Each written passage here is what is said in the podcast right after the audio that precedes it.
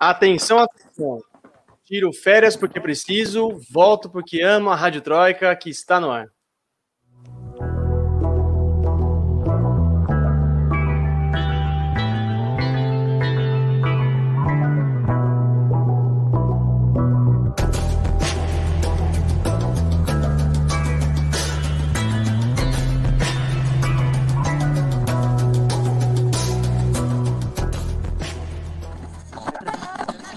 Rádio Troika. Sejam todos e todas muito bem-vindos, muito bem-vindas. Está começando o episódio número 17 da Rádio Troika. Esse é o podcast de política em três blocos, aqui nos canais de Opera Mundi. E o episódio de hoje traz um destaque: 100 mil em Havana. Cuba reage e se manifesta a favor da revolução. As manifestações populares mais recentes a favor de, da Revolução Cubana e do governo do presidente Miguel Dias-Canel, respondendo aos protestos da oposição, e toda a conjuntura quente que Cuba está inserida atualmente vai ser o tema do nosso segundo bloco. Nos destaques das nossas correspondentes, a gente vai debater uma lei espanhola que pode ser comemorada por todos os democratas do mundo e uma tal liberdade anunciada no Reino Unido que acabou virando um caos. Claro que a gente também vai ter o nosso querido festival de besteira que assola o mundo e nossas já tradicionais dicas culturais no final do episódio. Eu sou Lucas Stanislau, repórter de Opera Mundi, e eu estive de férias nos últimos dias não apresentei os últimos episódios da Rádio Troika e quero aproveitar a oportunidade para agradecer publicamente o meu editor e querido colega Rafael Targino, que esteve me substituindo aqui nos últimos dias. Devo dizer que, apesar dele ter tentado estabelecer o alemão aqui como língua oficial desse podcast, tentou escapar aqui pela via prussiana. Ele fez um excelente trabalho. Rafa, obrigado, um abraço. A casa é sua, sempre que quiser, é, pode voltar. E como sempre, não estou sozinho nessa missão. Recebam com carinho a repórter que é a melhor cantora desse podcast, diretamente de Madrid, na Espanha, Camila Varenga. E aí, Camila? E aí, Lucas, seja bem-vindo de volta. Bom te ter de volta aqui com a gente. Boa noite, Natália. Boa noite para todo mundo que está assistindo a gente hoje. E vamos embora para mais um programa, sua reestreia aqui com a gente. Muito bom, estou de volta. E também a repórter que é a pedra no sapato dos imperialistas, diretamente de Edimburgo, na Escócia, Natália Urban. E aí, Natália? Boa noite, Lucas. Boa noite, Camila. Ótimo estar aqui com vocês hoje. É, estou no norte, mas com clima do sul, porque aqui está uma noite típica, noite de verão tropical, né? A gente tem que. Às vezes a gente até pensa, fala assim, nossa, saudades dos trópicos, os trópicos estão vindo para cá, mas não é por saudosismo, é aquecimento global mesmo. Polos invertidos, porque aqui em São Paulo faz um frio, gente, vocês não imaginam, eu tô todo encapuzado aqui. Muito bem, gente. Passando rapidamente para o nosso primeiro bloco, carinhosamente batizado de Aconteceu Aqui, onde a gente traz os destaques das nossas correspondentes dos seus respectivos países. E eu quero começar com a Camila, porque ela tem uma notícia que é uma vitória para todos que, como nós, têm ódio e nojo das ditaduras e um golpe forte para os saudosistas de, do ser abjeto que foi Francisco Franco e companhia. É, Camila, conta para gente o que, que a Espanha decidiu fazer com relação à memória do país. É, Lucas, quero aproveitar, inclusive, para pegar o gancho do último programa aqui da Rádio Troika, que a gente falou dos presos da Operação Condor.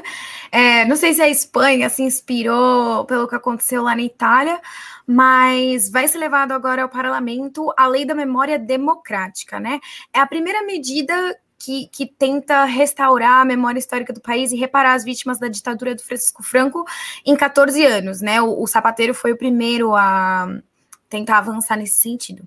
Essa nova lei, que é, como eu falei, traçar uma nova reta para corrigir. É nova ruta? Nova ruta, nova reta, nova rota. O portunhol, você viu, o Rafa tentou instaurar o alemão, mas é o portunhol. O portunhol então... é o idioma dos nossos corações. Pois é. É, enfim, é, a medida quer traçar uma nova rota para corrigir e reparar as violações de direitos humanos que o franquismo cometeu, né? E que a lei de 2007 do Zapateiro deixou de lado. Então, por exemplo, é, vão ser abertas milhares de tumbas e os corpos das vítimas vão ser exumados para serem identificados. Até agora quem fazia esse, esse trabalho eram associações de memória histórica, mas está se discutindo a importância do governo tomar as rédeas desse processo até para acelerar, né, tudo isso, porque era muito difícil, muito burocrático, demorava muito tempo, e no final não adiantava de nada, quase. Também vão ampliar, ampliar a definição de vítima, é, então não vai incluir só mortos, torturados e desaparecidos. Vão incluir pessoas que eram mandadas a campos de trabalho forçado, participaram nas guerrilhas antifranquistas e a militância é, né, das associações de memória querem que isso se amplie ainda mais para incluir as famílias das pessoas que foram perseguidas durante a ditadura e que merecem a reparação também por toda é, a, a tensão psicológica, por exemplo, de buscar um familiar desaparecido, enfim. É, outra medida importantíssima que vem sendo pedida pela população espanhola faz muito tempo é a extinção da fundação do Vale dos Caídos. O Vale dos Caídos era um recinto, é um recinto, né? Que foi construído para abrigar os corpos dos militares franquistas que morreram durante a ditadura e virou um lugar de veneração do franquismo, né? O próprio Franco estava enterrado lá até mais ou menos uns dois anos, se não me engano. E se você fosse visitar, eu cheguei a visitar quando o Franco ainda estava lá. É, e na tumba dele sempre tinha flores, né? É, e, que era uma coisa horrível, porque né, era um lugar de apologia ao franquismo, ao fascismo, sem falar que essa fundação recebia uma verba de 340 mil euros ao ano para manter o local, né? E aí a esquerda é, e as associações de memória sempre falavam em ressignificar o lugar, para que ele fosse um lugar de memória para as vítimas da ditadura, em vez de fazer apologia ao franquismo. Aliás, a apologia ao franquismo agora, com essa norma, se ela for aprovada, é, deve ser tip... não, não vou dizer ser tipificada como crime, porque não vai ser um crime, mas os governos locais vão ter que passar a proibir é, que atos públicos de exaltação e homenagem à ditadura sejam feitos, né? Então vai gerar até multa fazer esse tipo de coisa. As multas podem chegar até 150 mil euros. Isso também é muito importante, porque até hoje acontecem manifestações é, pró-Franco e fascistas em geral, né? É, bom, a gente espera que essa medida encontre é, rejeição por, pelo, por parte dos setores conservadores no, no parlamento, o PP, que é o Partido Popular, que se diz de centro-direita, mas na verdade é de direita-direita, é, falou que já vai levar a lei ao Tribunal Constitucional, porque ela seria inconstitucional. Enfim, por outro lado, a esquerda está dizendo que é, a gente precisa ser mais ambicioso com esse projeto de lei, né? Apesar do avanço ser inegável, a gente precisa ser mais ambicioso para poder é, investigar os crimes e julgar principalmente esses crimes, que é um processo que demora muito. Aqui também existiu lei da anistia, né? Então, é, ainda não foram criminalizadas as pessoas responsáveis pelos crimes cometidos durante a ditadura. É, o bom é que o texto ainda pode ser redigido é, a, a, redação do texto pode ser mudada durante a tramitação, né? Que nem acontece no Brasil, que passa pela Câmara dos Deputados, vai para o Senado, volta, vai e vem. Então dá para adicionar mais coisas ao texto. Vamos torcer para que isso seja levado ao parlamento logo, seja votado e que a gente continue avançando. Não, com certeza. Camila, você falou que tinha flores, né, na tumba do Franco, assim, e até um comentário que a gente tem aqui, o Luiz está falando que o franquismo está forte pelo que ele está vendo. Eu queria te perguntar Sim. exatamente isso, assim, é porque aqui no Brasil a gente assistiu muito puxado pela ascensão do Bolsonaro, né, uma, um discurso nostálgico da nossa ditadura aqui, né, da ditadura de 64. É, como é que isso, como é que você sente isso no cotidiano da, da, da, da população espanhola? Existe uma, uma onda saudosista ou isso é ferrenhamente combatido? Ah, com certeza existe uma onda saudosista. É, né, até hoje existe gente que, que faz, que se dizem os novos membros da Falange Espanhola, que era a organização fascista da Espanha, é, durante a Segunda Guerra Mundial. É, existem os franquistas. Em geral, essas pessoas são é a galera da elite, bem elite mesmo, e o pessoal mais velho. É, agora, o, o pensamento da extrema-direita ainda é muito forte, independentemente de estar associado ao Franco ou não. A gente vê na rua, por exemplo, a galera usando as pulseirinhas com a bandeira da Espanha. É, que, nem, que nem no Brasil a camiseta da CBF virou um símbolo da direita, a pulseirinha com a bandeira da Espanha, tem gente que usa máscara, que tem ali uma, uma bandeirinha costurada, isso também virou um símbolo da direita. Então, é, e muita gente da direita a gente sabe que ainda é saudosista é, com o período do franquismo. Então, é uma coisa muito presente, infelizmente, ainda. É terrível isso e, assim, vou destacar de novo que a gente está muito feliz com essa lei, é importantíssimo esse, como a Lola colocou, né, esse reparo histórico e a gente espera que isso é, traga bons frutos para a Espanha. É, o Luiz está fazendo uma piada aqui, o pessoal já está até ligado nas nossas, nas nossas piadas internas. Ele está dizendo que a Natália tem uma gaivota de estimação. É, eu tinha que fazer essa piada antes de passar para ela, Natália, porque aí no Reino Unido, é, como eu falei no começo, uma tal liberdade, né? O dia da liberdade acabou virando o dia do caos. Conta para a gente o que, que Downing Street, o que, que aconteceu quando Downing Street resolveu suspender as restrições anti-Covid. Olha, Lucas, e olha, hoje eu até estava no telefone, numa reunião séria, eu parei no meio dessa reunião para falar, gente, tem muita gaivota voando aqui, porque aqui, aí todo mundo parou, falou, nossa, mas se aconteceu alguma coisa, que, onde é que você mora? Sabe, querendo saber, porque gaivota é parte do cotidiano aqui de quem mora na Escócia. Então, essa questão do dia da liberdade realmente virou um dia do caos. Na verdade, não nem o dia do caos, começou com uma madrugada do caos, porque essa abertura de restrições reabriram as boates também. Quem conhece a Europa, quem conhece Londres, sabe que Londres tem uma vida noturna muito ativa, né? Que as boates de Londres são muito famosas. E essas boates estavam fechadas, obviamente, por conta da pandemia, e puderam reabrir. Mas, assim, reabre aí. Não teve vou, certificado de vacinação, máscara. Não, é vida normal a partir da meia-noite, Boris Johnson disse que acabou a pandemia, que não tem mais coronavírus, que tá tudo bem. E as pessoas foram para essas boates, tem vários vídeos das boates fazendo celebração, parecia quase como festa de ano novo, sabe? Aquela coisa com bexiga caindo do teto, sabe? Como se fosse realmente uma comemoração, e a gente não tem nada para comemorar, principalmente agora, porque agora o número da, da, da, das pessoas infectadas já estava crescendo antes dessa reabertura, principalmente puxado pelos jogos da Eurocopa. Isso é, é, ocasionou várias novas contaminações aqui no Reino Unido, é, principalmente né, em Londres, mas nos outros países também. Aqui na Escócia, por exemplo, foram 2 mil casos que eles conseguiram linkar diretamente com pessoas que foram assistir o jogo em Londres da, da Eurocopa. Então, assim, imagina lá como é que estavam as coisas.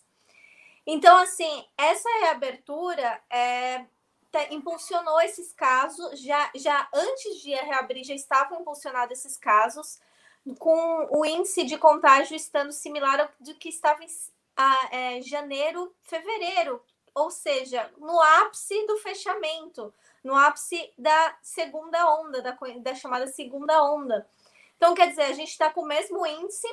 O governo, os cientistas que aconselham o governo recomendaram que essa reabertura não acontecesse, mas semana retrasada, o secretário de saúde ele falou que a gente está com uma campanha de vacinação muito avançada nos países do Reino Unido e que a gente tem que aprender a viver com Covid, assim como a gente tem, aprendeu a viver com a gripe. Ironicamente, o secretário de saúde está com Covid.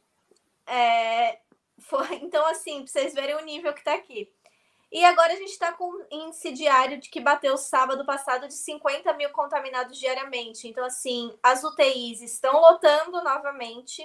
E ontem, no primeiro dia, né, no, no tal dia da liberdade, dia 19, o, o, o cientista-chefe do governo deu um, um, uma palavra, né, deu, fez uma coletiva de imprensa no qual ele disse o seguinte que 60% das pessoas que estão no hospital são vacinadas, duplamente vacinadas.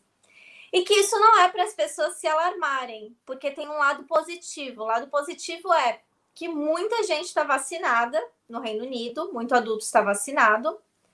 E o lado negativo é, a gente sabe que as vacinas não são 100% é, é, efetivas, por mais que você tenha tomado as duas doses, etc. Que algumas pessoas vão pegar o vírus e vão ter ele de uma maneira é, é, mais é, grave do que outras. E que isso não é para desencorajar ninguém a se vacinar. Ou seja, ele não nem falou, isso não é para desencorajar você de sair de casa, de você ir para balada, de você se aglomerar. Não, é só para você, tipo, se vacina e aí você vai, se aglomera e se você ficar doente, ficou. Mas a gente está fazendo o trabalho que é vacinar. Então, isso é, é muito complicado que isso esteja acontecendo de novo, porque os outros países do Reino Unido não tiveram a mesma postura da Inglaterra. Esse Dia da Liberdade foi erroneamente noticiado como liberdade do Reino Unido. O Reino Unido são quatro países, não é só a Inglaterra.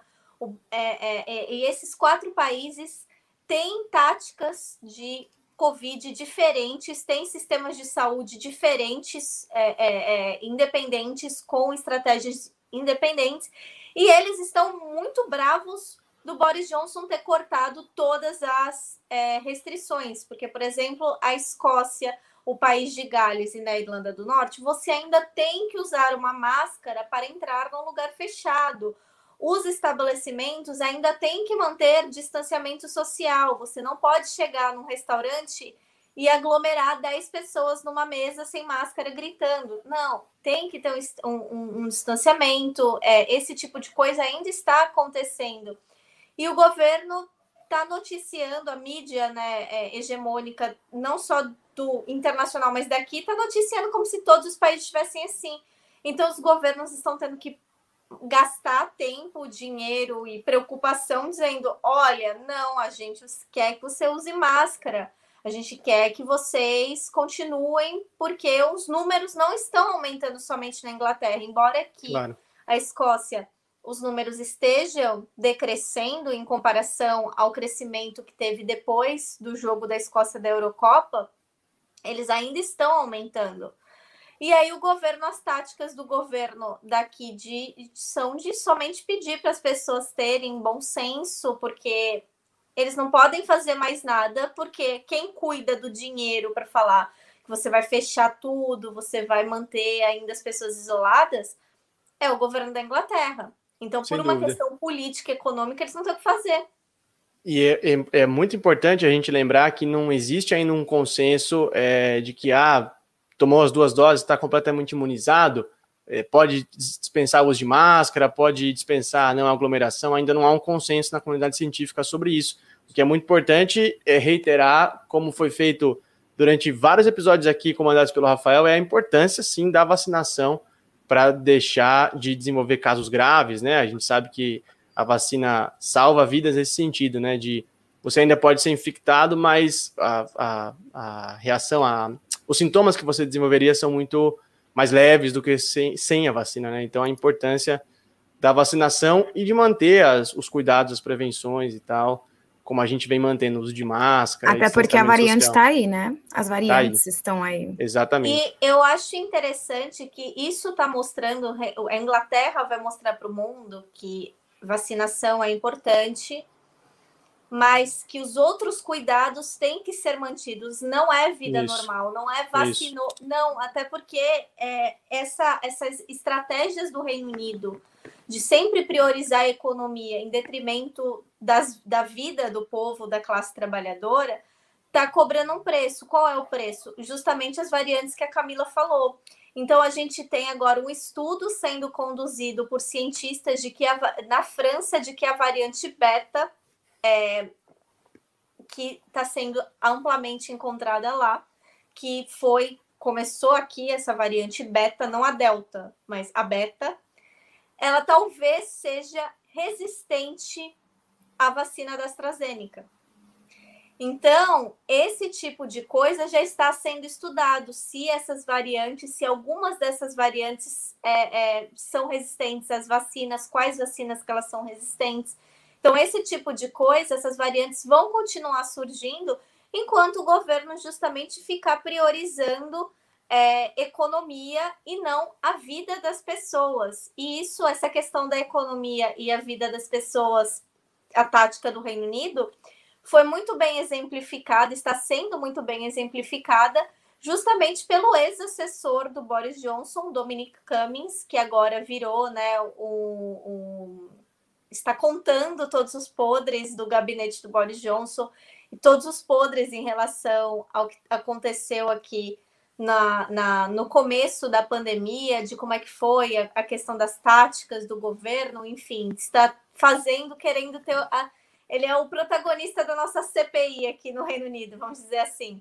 E ele, na última entrevista que ele deu para a BBC, ontem mesmo, ele disse Isso não foi provado. É ele que disse que o Boris Johnson, quando foi confrontado com, a, com o fato de que pessoas estavam novamente morrendo de Covid depois da reabertura no ano passado, que aconteceu mais ou menos no final do verão, que foi aquela reabertura que justamente é, é, acabou ocorrendo, ocasionando a nova variante, que agora eu não lembro que letra que era, mas a variante britânica, né, a variante inglesa. E o Boris Johnson disse que não queria que fechasse tudo de novo, porque queria que as pessoas fossem fazer compras de Natal, então que ele ia esconder que não era para fazer isso, e aí as pessoas chegaram e falaram: olha, desculpa, mas as pessoas estão morrendo. O Boris Johnson falou: as pessoas não estão morrendo, velhos, pessoas com é, é, idosos com mais de 80 anos estão morrendo. Quer dizer, tirando a humanidade e querendo dizer, né? A vida deles não importa mais, porque eles já têm mais de 80 anos, já viveram muito, então se eles morrerem, é a vida. Então, assim, é, é muito sério que você tenha um primeiro-ministro né, que, que fale dessa maneira, que pense dessa maneira, é, é, gerindo é, um país num, numa época de pandemia. Isso é muito preocupante, isso é muito criminoso, né? Porque acho que esse é o nome. Então, assim, e não tô vendo muita diferença, ou muitas vezes até diferença nenhuma, tirando se vacine, da abordagem que o governo britânico, que o governo do Boris Johnson na Inglaterra está tendo para o governo Bolsonaro. A abordagem é a mesma, finge que está tudo normal, mas aqui pelo menos toma vacina e vai para balada, e vai gastar dinheiro, e vai trabalhar, porque o governo está tirando todas as oportunidades, ou não é nem oportunidade, todas as possibilidades que a classe trabalhadora tem de tentar se isolar.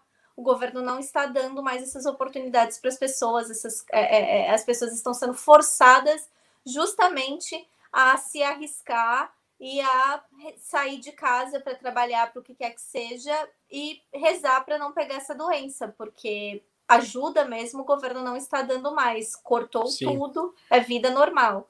É muito importante a gente destacar que a pandemia, depois de tudo que foi falado aqui, a pandemia não acabou, a Covid-19 ainda está é, afetando a vida de muita gente, está matando muita gente, infelizmente, e agora o que a gente tem que fazer é preservar as vidas, gente. Então, se vacinem é, e mantenham os cuidados ainda, por favor, é, porque a gente precisa ficar vivo, a gente precisa sobreviver a tudo isso para chegar onde a gente quer chegar, né?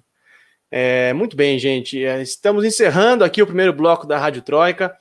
É, não sai daí, 30 segundos a gente já volta para falar do tema principal, que é Cuba e toda a situação política que está afetando a ilha atualmente. Não sai daí que a gente já volta. Rádio Troika. Você já fez uma assinatura solidária de Opera Mundi?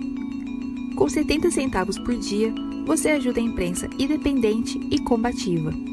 Acesse www.operamundi.com.br barra apoio.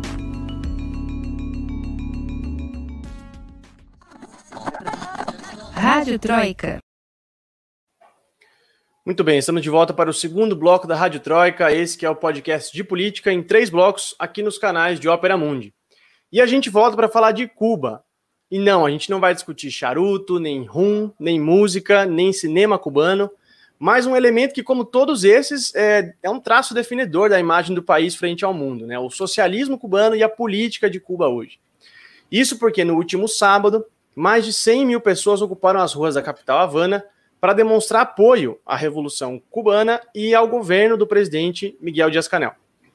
Essas manifestações acontecem em resposta a alguns protestos que ocorreram no país no dia 11 de julho.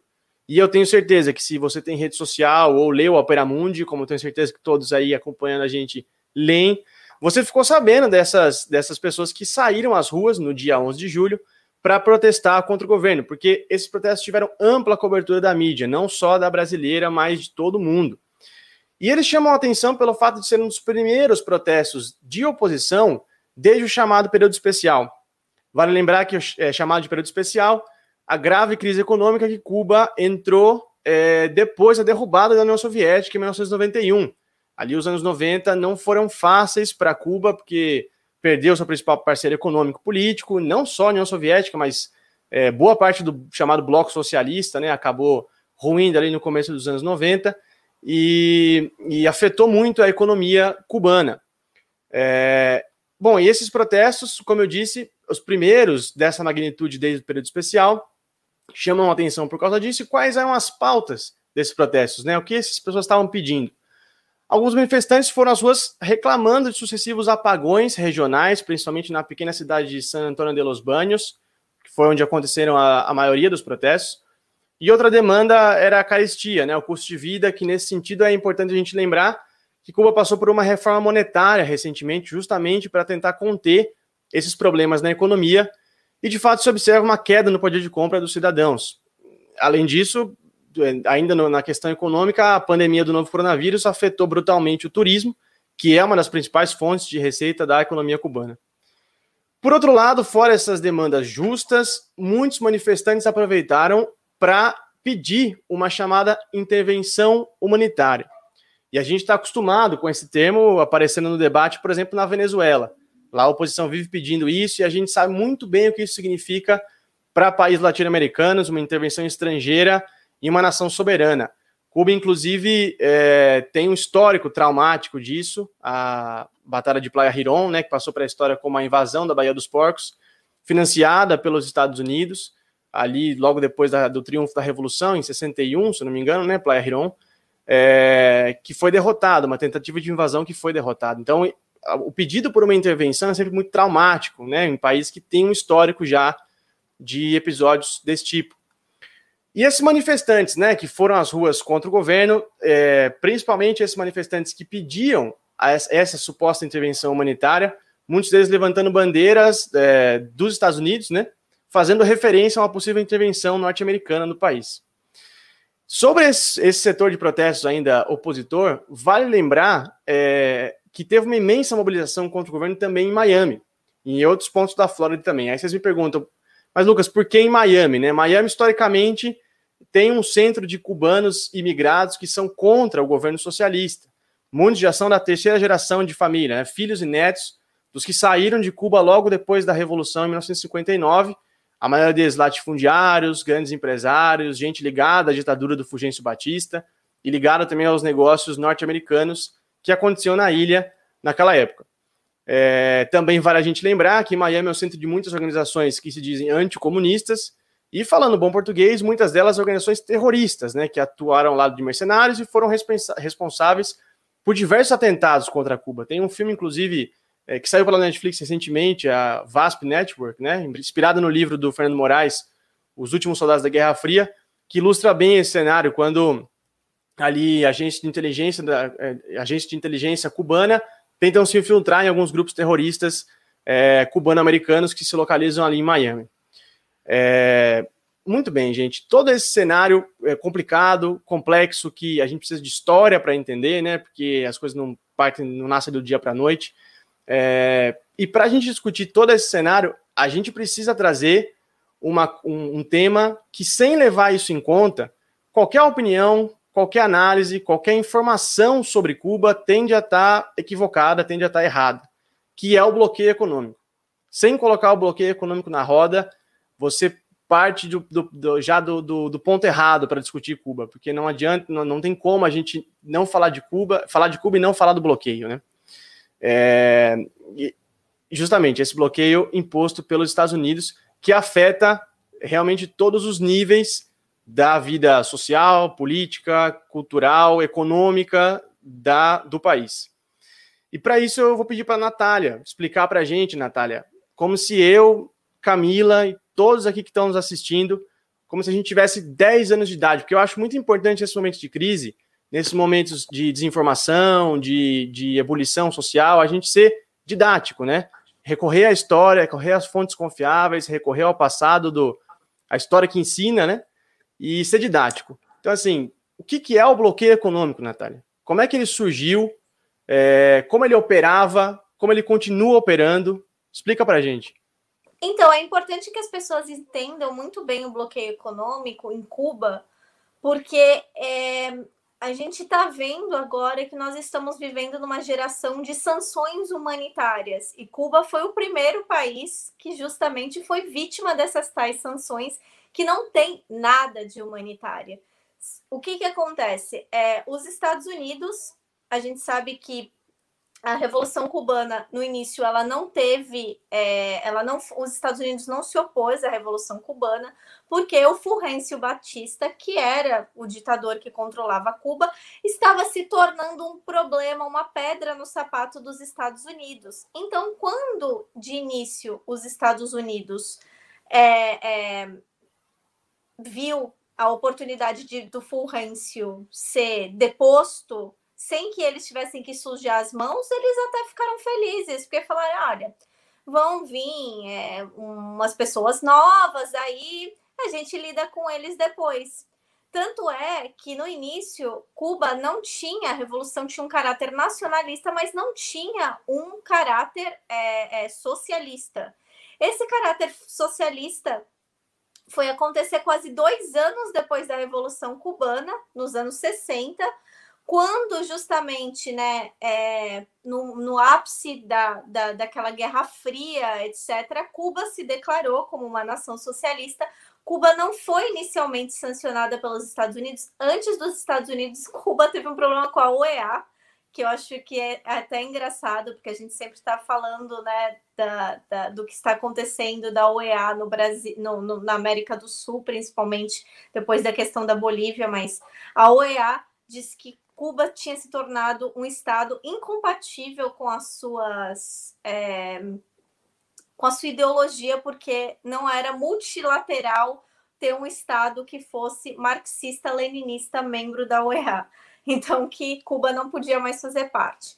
Logo depois é, dessa, dessa dos, de Cuba ter dito que era um Estado socialista, de Cuba ter dito que justamente que ia, estava nacionalizando as suas empresas estrangeiras, a maioria delas sendo estadunidenses, porque essas empresas elas exploravam o povo cubano, elas não pagavam o povo cubano, muitos cubanos trabalhavam quase que em regime escravo e Cuba não estava recebendo dinheiro por essas empresas. Então, os Estados Unidos devia dinheiro para Cuba. Cuba nacionalizou essas empresas e os Estados Unidos ficou bravo, né? Ficaram aborrecidos, vamos dizer assim, e estatizaram justamente essas empresas. Além das empresas, maioria delas refinarias de é, petróleo e, obviamente, as monoculturas, que eram né, as, as a, empresas, a maioria delas de tabaco e açúcar. E aí, quando a gente teve é, é, essa, essa estatização, principalmente das refinarias do petróleo, é, foi como se os Estados Unidos interpretou como uma, um afronte, principalmente porque foi no ápice da crise dos mísseis. Então, eles estenderam muitas dessas sanções para uma questão, tipo, quase que Cuba não tinha mais direito a comprar nada dos Estados Unidos, nem cubanos irem para os Estados Unidos, ou né, vice-versa, é, até justamente é, a, a, a Lei de Controles de Ativos Cubanos, que foi sancionada em 1963.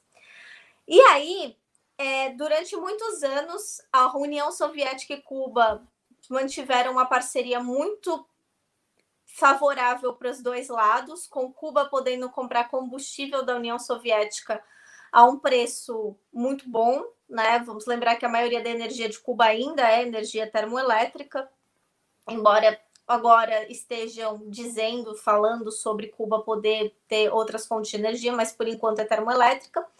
E Cuba exportando açúcar, exportando tabaco, enfim, coisas que Cuba exporta até hoje, rum, né, coisas tropicais para a União Soviética. Só que com a queda da União Soviética, Cuba começou a ter um outro ter um problema.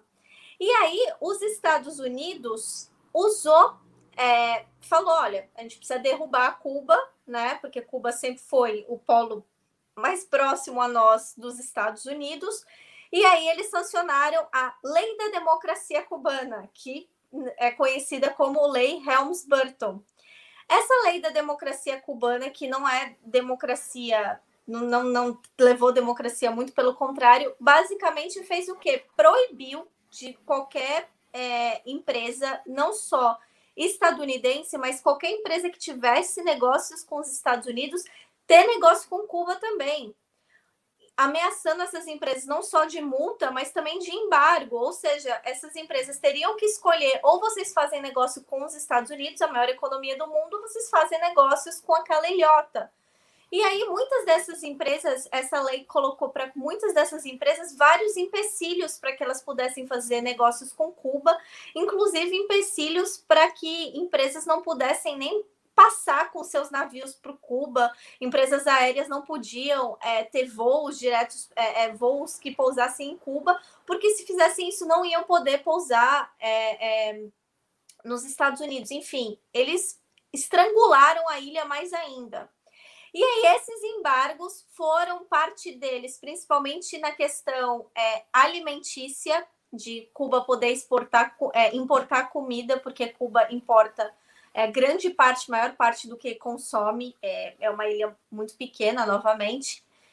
É, voltou na era Obama a poder algum, teve alguma flexibilização nessa questão, principalmente de comida e das remessas de Cuba poder mandar você, é, cubanos nos Estados Unidos podiam mandar coisas para Cuba, voltou a ter essa comunicação e vice-versa.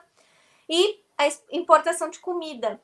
Só que quando acabou a era Obama, que facilitou essa, esse, essa negociação, veio Trump. E aí, o que, que o Trump fez? Ele piorou que, é, essa questão, fazendo com que é, Cuba se transformasse em um Estado é, patrocinador do terrorismo. E por Cuba ter um Estado patrocinador do terrorismo, é, Cuba foi cortada, inclusive, de linhas de crédito internacional, como do FMI. Ou seja, Cuba se transformou em um Estado total párea. Eles não têm possibilidade de fazer absolutamente nada. E essa questão da comida também piorou muito, porque Cuba também começou essa questão de não poder navios irem é, é, que atracassem Cuba atracar nos Estados Unidos. Então, isso também complicou muito para as empresas é, que faziam frete, que até estariam import, é, levando as coisas importadas por Cuba de outros países. Então, essa questão que todo mundo fala, ah, mas é só não fazer negócio com os Estados Unidos, não é bem assim, porque os Estados Unidos controla tudo. Inclusive, o sistema bancário internacional, o sistema IBAN, é um sistema estadunidense. Então, é, os Estados Unidos têm como parar ou até saber quem está fazendo transações é, com Cuba e, a partir disso, sancionar ou até bloquear essas transações. Então, assim, essas sanções, elas destroem Cuba de várias maneiras e realmente não tem o que o povo fazer para, tipo, o que o governo para fugir dessas sanções, porque realmente é muito difícil. Tem um dito que, que falam os, os Estados Unidos são o xerife do mundo, né? Para mim, essa imagem é exatamente isso, né? Eles querem comandar é, todo tipo de transação, que é uma, uma, atitude de ingerência, né? Porque Cuba é uma nação soberana, só que não é, como você bem disse, é por isso que eu acho que esse é um ponto fundamental para a gente partir qualquer discussão sobre Cuba, porque não é só ah, uma, um rompimento de relações bilaterais entre Washington e Havana. É algo que afeta a relação de Cuba com o mundo inteiro, com qualquer outro país. Né? É, Inclusive, é, Lucas, é, essa questão do Estado patrocinador do terrorismo, que é um muito sério de você acusar um país de fazer isso, é, foi uma das coisas que esperavam que o Biden retirasse logo que ele entrasse na presidência e ele não retirou. Cuba ainda é considerado um país que patrocina terrorismo, embora não exista nenhum tipo de grupo terrorista cubano conhecido no mundo. Pois é. é. Agora, Camila, como eu disse no começo, né, essa situação de Cuba ela teve ampla cobertura midiática no Brasil e no mundo. Uma das coisas que mais me chamaram a atenção foi o despreparo de alguns jornalistas, de alguns repórteres para informar né, a situação de Cuba Claro, ninguém é especialista, a gente não é, jornalista não, não é especialista, jornalista é jornalista, mas o despreparo às vezes induz ao erro, né? Por isso que é importante a apuração, é importante o estudo e é importante você se formar e, e, e informar para reportar os casos. Mas isso me chamou muita atenção e aliado que a gente assistiu nas redes sociais. É, como é que essas fake news se comportaram? Quais eram os alvos dessas fake news durante os protestos ali? E como é que o governo cubano se posicionou a respeito disso? Bom, então, aí a gente tem um monte de coisa, né? É...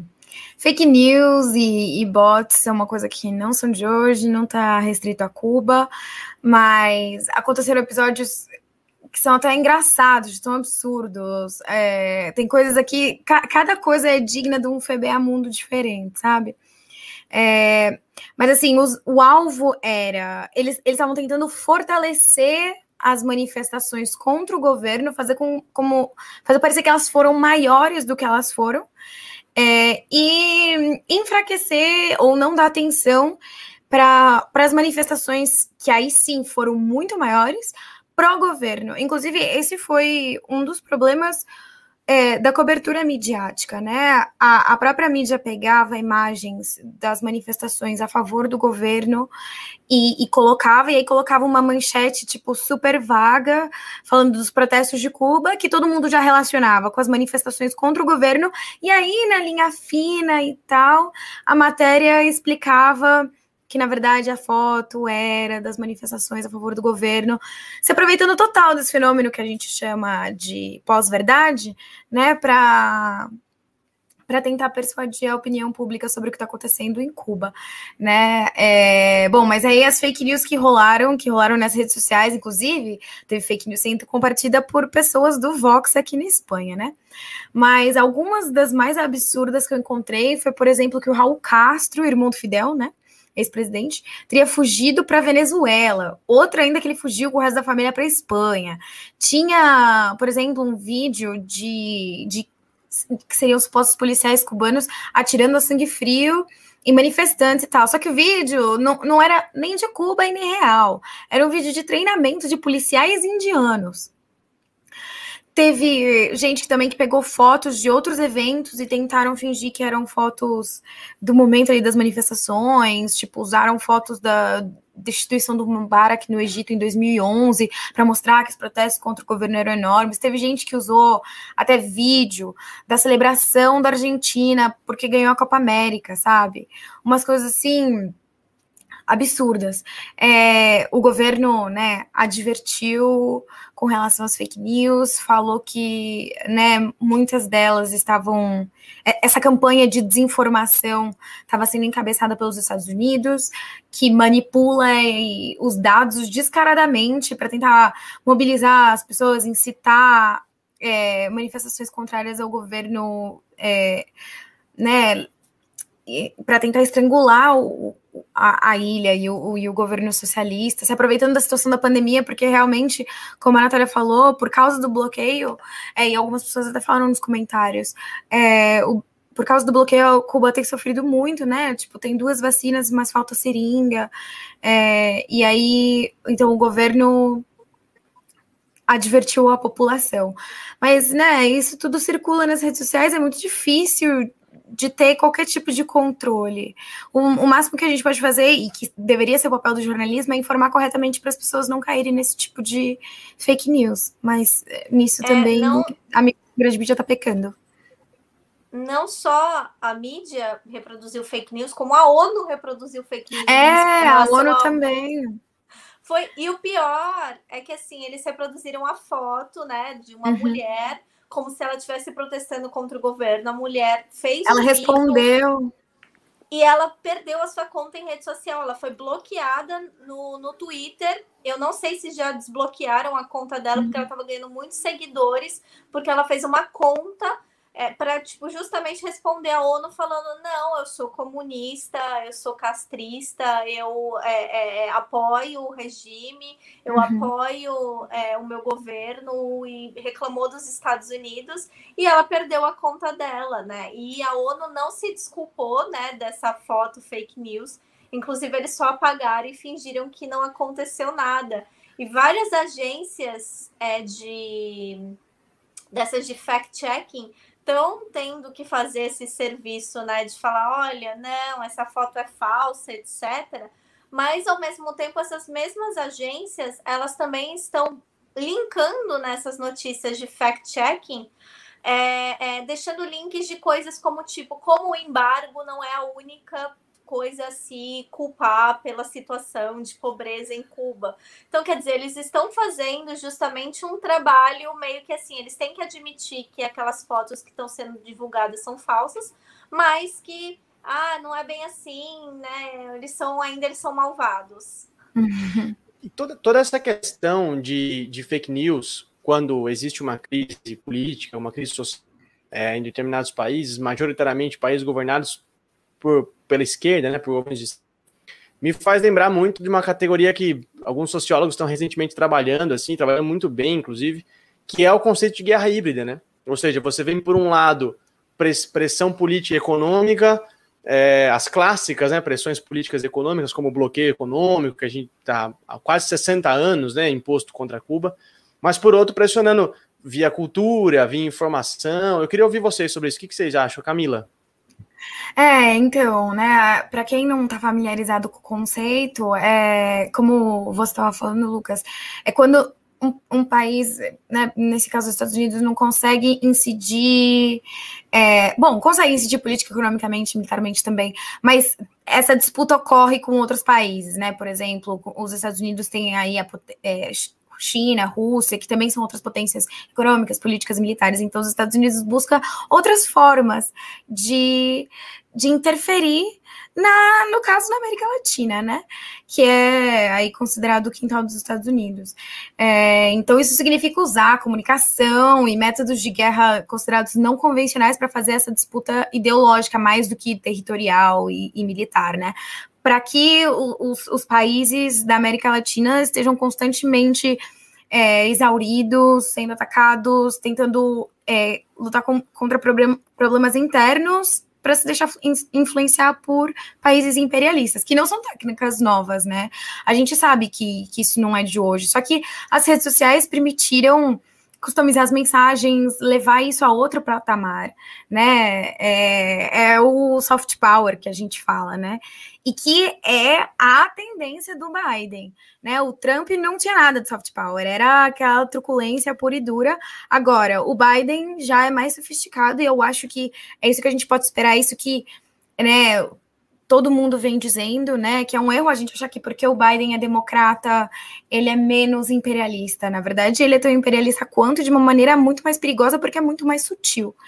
É, então, né, vale a gente ficar de olho. E não só por meio de redes sociais e fake news. Usa coisas como vacina. Lembrando que fez com o México, né, que para vender vacina para o México tinha que fechar a fronteira do Sul, por exemplo. Fora, fora é. que o Evo fez declarações esses dias, né, Natália, sobre uma, uma talvez uma Operação Condor parte 2, né? É, se referindo à Operação Condor que ocorreu durante a, a, os anos 60 e 70, né, pelas ditaduras militares, que no último episódio vocês discutiram muito sobre isso, né, sobre a Operação Condor. Seria inglês, isso que o Evo está tá falando com, com o que está ocorrendo em Cuba. É interessante, só para fechar esse assunto de Cuba, antes de entrar no, na Operação Condor, que é, Cuba, os Estados Unidos, eles têm no momento, nesse momento que a gente está conversando, eles têm uma bolsa que é dado pelo USAID, que é né, aquele, é aquele projeto deles de basicamente eles dão dinheiro para facilitar mudanças de regime nos governos onde eles não gostam é, de 2 milhões de dólares para projetos musicais, principalmente de rap e hip hop. Então, eles tentam promover mudança de regime justamente com questões culturais.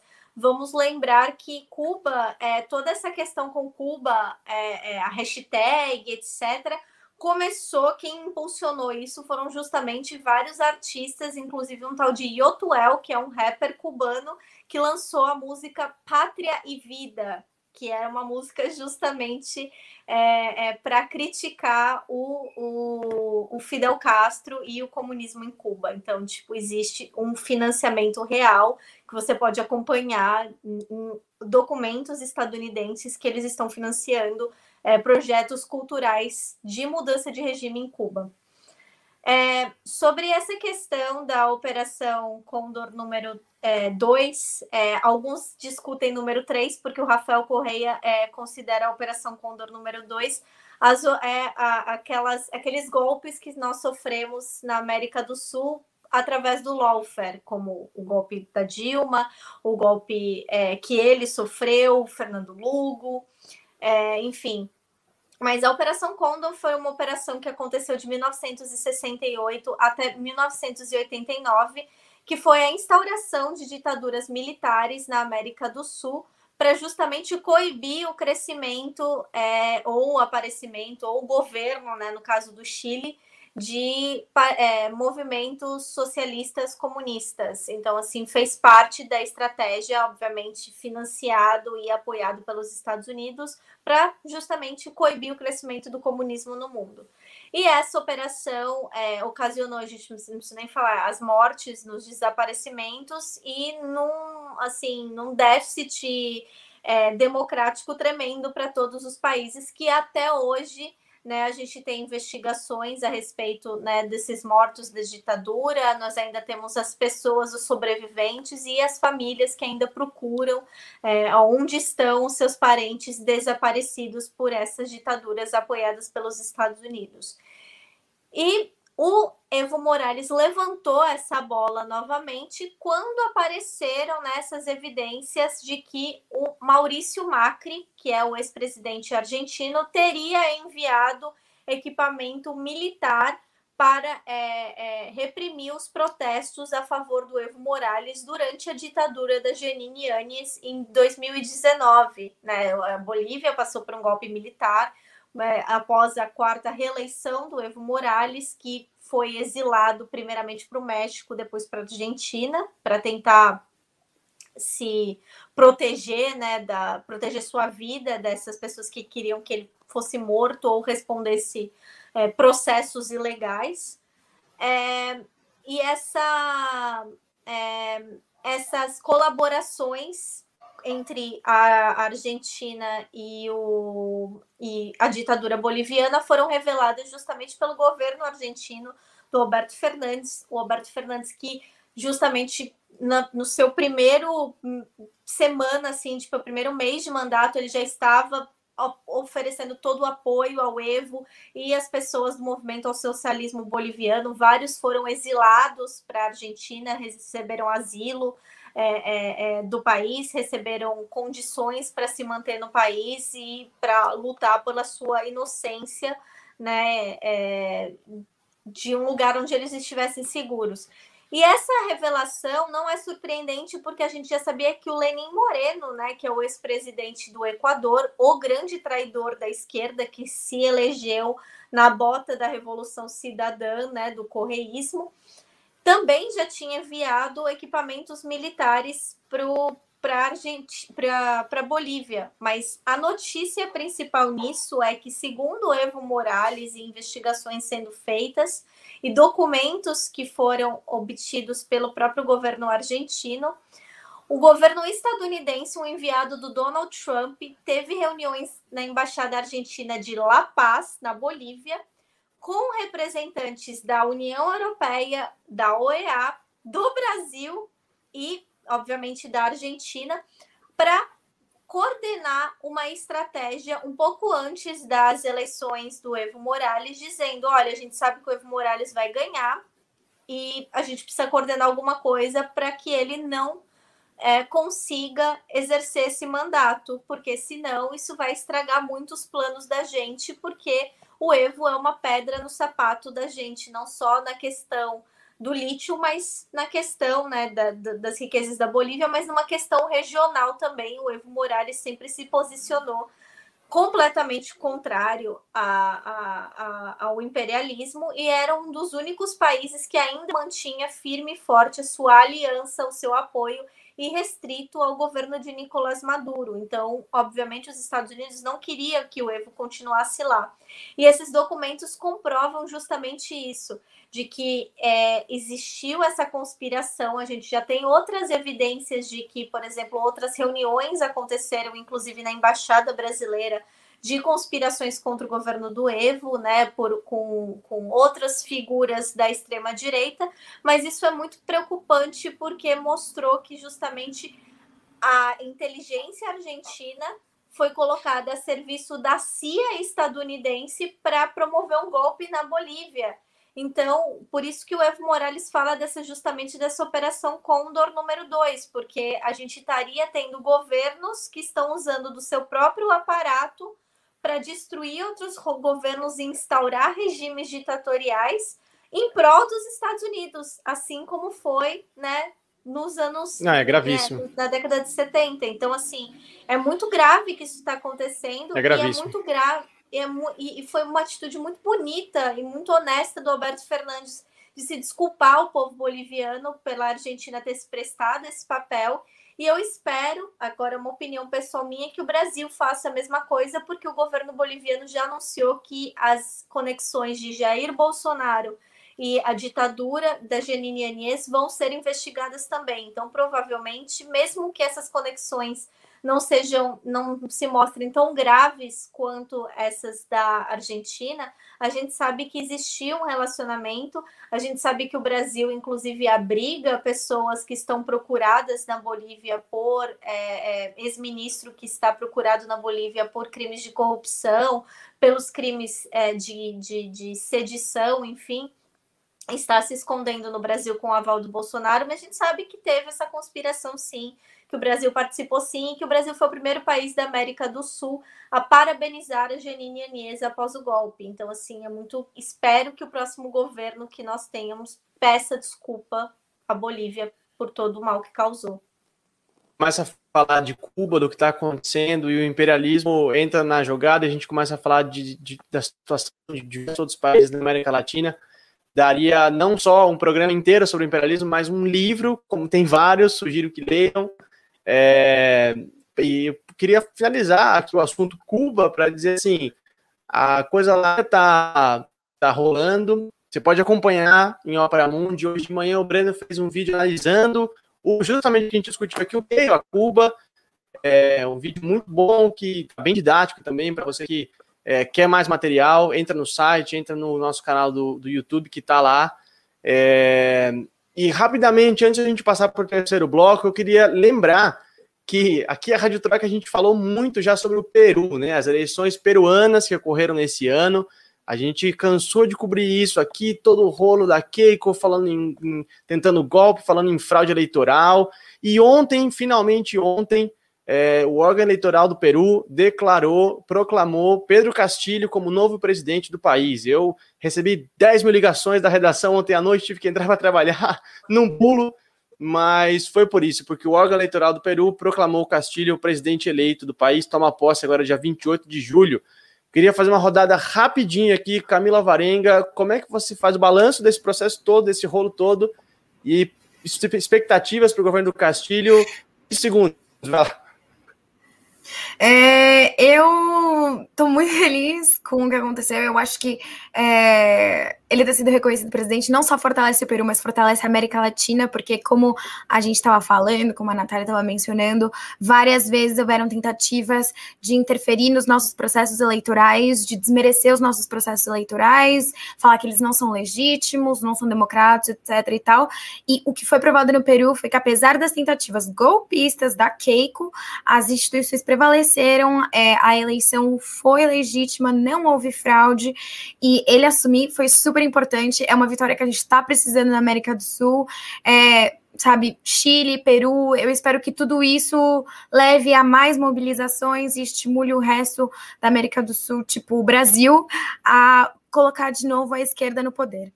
Fim. Natália Urban.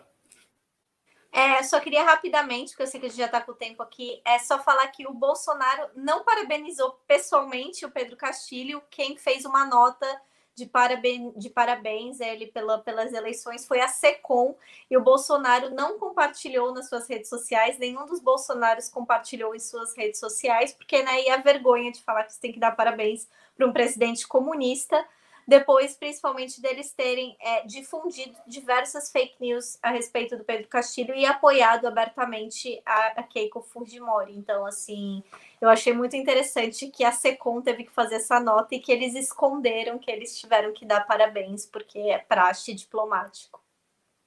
Gente, vocês estão gostando do programa aí em casa? Deixe seu like aí. E tem mais, o programa não acabou, tem mais um bloco, nosso querido Febeamundo, nossas dicas culturais. A gente volta em 30 segundos para tomar uma água, respirar, virar a chavinha aqui. Fiquem aí que a gente já volta. Rádio Troika. Inscreva-se no canal de Ópera Mundi no YouTube e ative as notificações para não perder nossos programas. Curta e siga nossas páginas no Facebook e no Twitter. Ah, e não esquece de seguir nossos podcasts na sua plataforma favorita.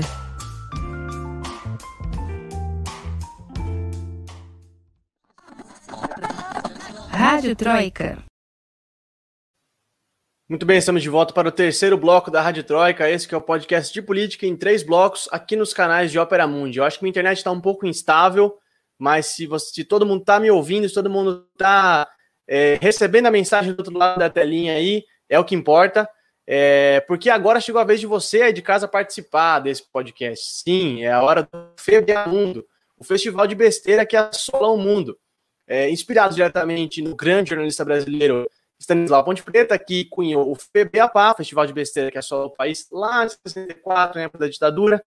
Vou trazer aqui as maiores besteiras que rolaram na semana em todo o planeta. É, quem decide quem merece o troféu FBA Mundo, o troféu é, de maior besteira da semana, é você de casa. Você vota pelo chat enquanto a gente conta vocês. Nosso Mundo da semana, Camila Varengos, por favor.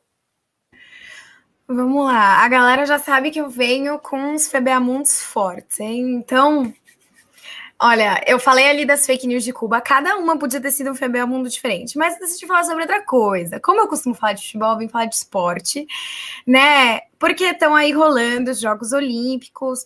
E aí, para tentar evitar os contágios, é, o Japão decidiu que cada atleta tem dire direito a um acompanhante apenas, né? É, então, assim, normalmente é o técnico e tal. E aí teve casos, tipo, de uma atleta de 13 anos viajando sozinha, super legal. Mas aí sempre tem aquele alecrim dourado, que no caso do Brasil é o Gabriel Medina, que decidiu que ele não queria, não podia viajar sem a esposa dele. Não bastava o técnico, ele precisava da esposa, porque ele precisava do apoio psicológico dela. Pô, um marmanjo de 30 anos. E aí, assim, lógico que a internet não deixou barato. Os memes, a galera falando, ai, certeza que o Gabriel Medina é desses caras que fala momolada com a, a esposa e não sei o quê. Então, eu falei, ai, gente, tinha que ser, né? Não é possível. Sensacional. Eu lembro do vídeo dele falando com, com, o Netanyahu. Hello, Bibi. Hello, Bolsonaro. Meu pai do céu, do lado do Neymar. Natália Urbana, por favor. Então, o meu FBA Mundo é meio do medo, porque eu sou afetada por esse FBA Mundo, que é o Reino Unido está numa discussão de reforma da lei de segredos oficiais. E essa discussão, que está sendo proposta pela secretária de Estado, é, pode dar cadeia de 14 anos para jornalistas que publicarem é, notícias com documentos vazados que envergonhem o governo britânico. Ou seja, qualquer notícia, porque o governo britânico vive fazendo besteira, vive fazendo um monte de coisa. Eu, quando eu falo besteira, eu digo não só as coisas ilegais, mas as outras coisas ridículas mesmo que eles fazem. Como, por então, exemplo. Quer dizer, então quer dizer que a gente não vai poder mais falar do cabelo do Boris Johnson. Não, não pode, mas não, você pode falar do cabelo do Boris Johnson desde que você não tenha assim documentos, você não tenha tido acesso ou então imagens do Boris Johnson, sei lá, arrumando o cabelo dele na casa dele ou algo do tipo. Tá e essa, isso justamente é muito preocupante, porque é, eles vão colocar jornalistas que obtiverem esses documentos vazados no mesmo patamar criminal de espiões internacionais, ou seja, você vai ser julgado sem direito de defesa e você vai pegar 14 anos de prisão. Então, se essa lei passar, é, vai ser um tapa na cara da liberdade de imprensa e principalmente da cultura, de toda a cultura de tabloide do Reino Unido, né? Que é, por mais boba que muitas coisas sejam, até tóxicas, é, a gente descobriu muita coisa nessa pandemia através justamente desses documentos vazados, de, de informações obtidas é, é, através desses vazamentos ou através até mesmo né, de, dos whistleblowers. Né? Então, assim, isso é muito preocupante. E vamos é ver assustador. se vamos ter uma, um SOS Reino Unido, um SOS UK, protejam a liberdade dos jornalistas, porque é, isso é uma coisa muito séria, isso é uma coisa ditatorial vinda de um governo que já está justamente com um projeto de lei tramitando é, no, no, parlamento que quer dar autorização de que protestos aconteçam somente se o governo achar que esses protestos têm que acontecer, senão serão protestos ilegais e as pessoas vão poder justamente pegar a cadeia, é, é, é ser processadas como pessoas é, cometendo atividades terroristas por estarem protestando. Então, o Reino Unido ficando cada vez mais fascista. Ah, é assustador, é gravíssimo. E só prova que FBA também é denúncia, também é alerta, também dá para falar de coisa séria aqui, porque é uma grande besteira, mas é muito, é muito grave, muito assustador. A, a minha, o meu FBA dessa semana, no meu retorno aqui das férias, espero que eu leve o selo para casa hoje. É, muito bem, gente. Meu FBA Mundo da semana não é só mundial, mas é universal também. O FBA Mundo é o seguinte: o Jeff Bezos foi ao espaço, né? E os bilionários estão indo ao espaço agora e assim, eu não posso deixar de dizer que isso é uma grande, é um grande absurdo, é uma grande besteira. Eu sou contra essa coisa de turismo espacial por um único exclusivo motivo. O mundo, olha o mundo do jeito que está. Missões espaciais eu acho importantíssimas para o avanço da humanidade, para o avanço da ciência pelo bem da humanidade, pelo bem da ciência, pelo, né, pelo avanço do comum. Inclusive tem pactos que, que, que decreta que o espaço não é propriedade de ninguém, que é um bem da humanidade. Existe um pacto lá dos anos 60, durante né, a exploração espacial entre Estados Unidos e União Soviética. Mas esse negócio dos bilionários irem ao espaço, agora, para mim, isso é o, o, puro creme do capitalismo inútil, do capitalismo fútil, da, da obscenidade que o capitalismo chega, né? O ponto obsceno que o capitalismo chega. Totalmente. É... Não, e eu venho aqui para trazer memes, que é a minha função neste mundo. Vocês viram o formato do foguete, né? E a galera não, chamando vi. ele. Porra. Porque a galera chamando ele de pica das galáxias, por causa do formato Ai, do foguete. Não, terrível, terrível. É, é, obsceno isso, gente. E, e esses dias o Richard Branson foi também, né? O dono da Virgin, né? Sim, as pessoas aqui ficaram britânico. falando assim: semana, até mês passado, estava chorando, não querendo pagar seus impostos, agora você está viajando para o espaço, tipo, assim, não, não faz sentido. Você, ou você não tem dinheiro para pagar imposto, ou você vai viajar para o espaço. As duas coisas não dá. Não, é um absurdo. E eu quero fazer uma menção honrosa aqui no meu FBA Mundo dessa semana. Salve Yuri Gagarin. Salve a memória do Yuri Gagarin. Por favor, gente. Primeiro homem no espaço. Muito bem, enquanto vocês votam aí e nosso órgão eleitoral faz a contagem dos votos, a gente sabe que aqui não tem Keiko Fujimori, a gente sabe que aqui não tem não tem atraso, sai na hora, sai no dia.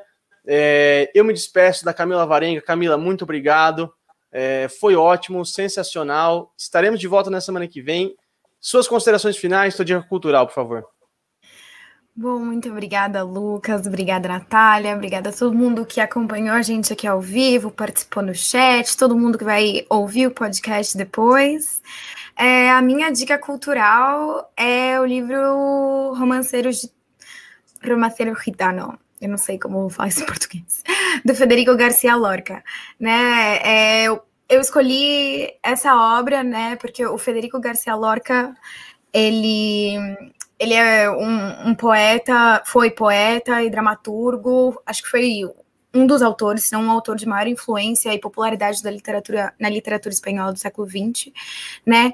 E ele foi assassinado um mês depois do golpe de Estado que fracassou, que gerou a guerra civil e que culminou com a ditadura do frango, né? Só para fazer um rápido apanhado da, dessa parte da história da Espanha, para quem não está familiarizado, a Espanha já teve repúblicas, né? Duas. Na Segunda República, durante as eleições, tentaram fazer um golpe de Estado. Esse golpe não foi totalmente bem sucedido, mas foi parcialmente o que fez o país entrar numa guerra civil. E essa guerra civil culminou com a ditadura de Francisco Franco em 1939.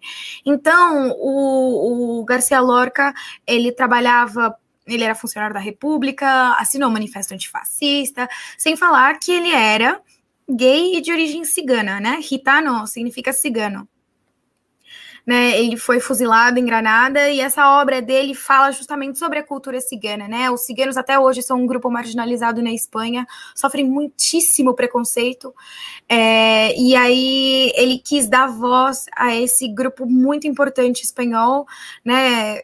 Que conforma boa parte da população espanhola, mas que é, sofre muito preconceito e, e, de uma maneira muito bonita, falando também sobre a truculência é, dos órgãos de segurança contra os ciganos, é, e aí falando sobre a comunidade cigana como uma, uma liberdade, uma comunidade de pensamento livre, falando das tradições, enfim, o livro é uma coletânea de poemas, é lindo, é maravilhoso, eu recomendo.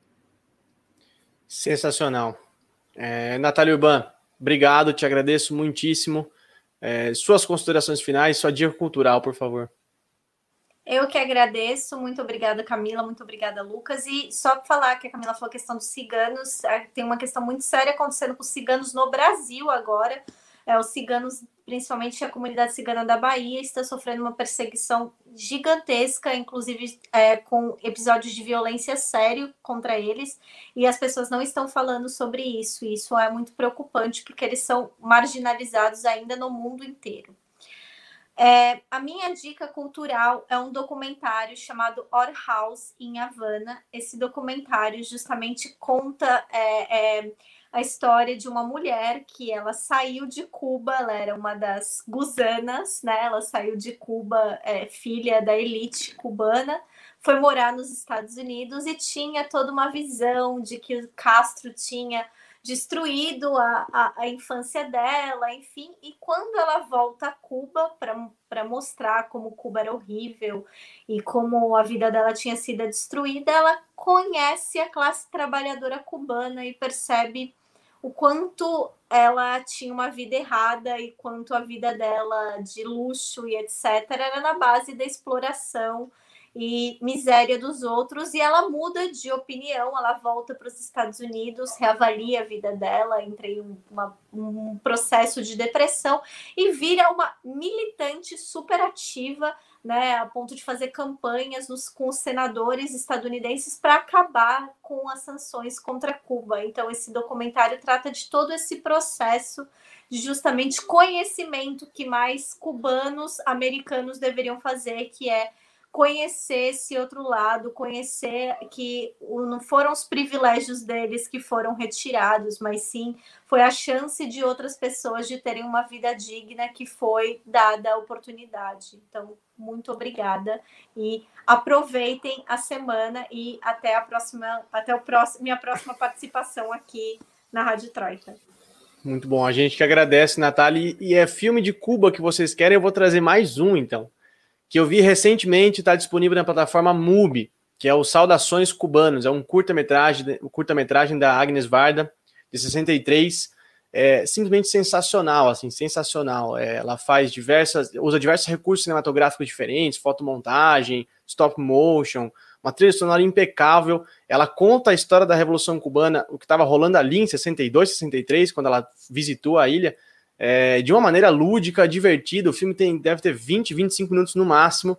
E você termina e você quer mais, você quer mais imagens, você quer mais curiosidades, você quer. Porque ela fala de música, tudo que a gente não, fala, não conseguiu falar hoje, que a gente adoraria falar: música, cinema, é, cultura, gastronomia. Sensacional, está disponível na MUBI. É, saudações cubanos, Agnes Varda. É minha dica cultural de hoje, aí pegando a carona no assunto Cuba. É, muito bem, gente. Nosso órgão eleitoral aponta um empate, é isso mesmo? Camila Não. Varenga, você, você, você tem atas para contestar nessa votação, diga lá. Ó, eu, eu até tô contando de novo, mas eu contei quatro para mim, três para você e um para Natália.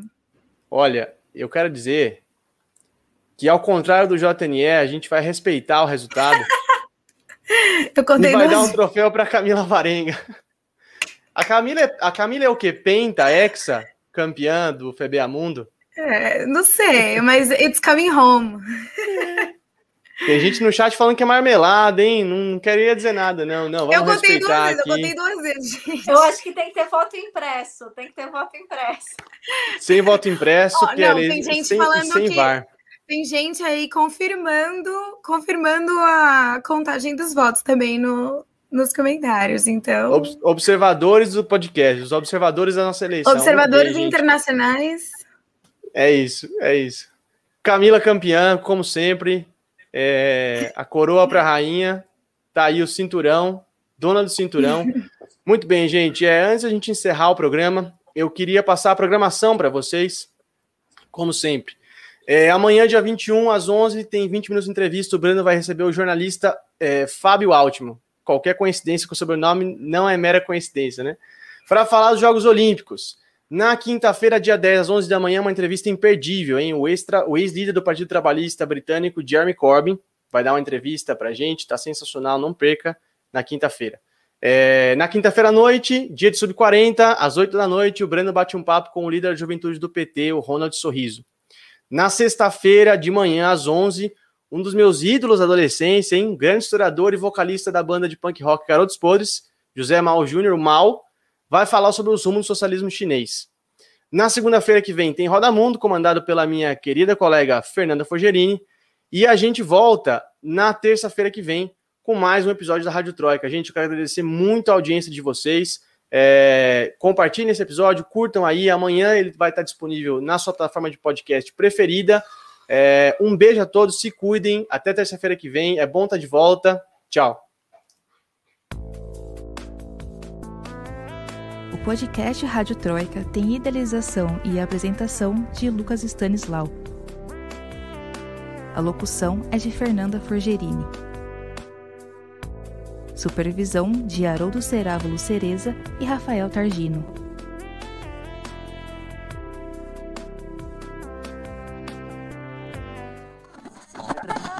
Rádio Troika.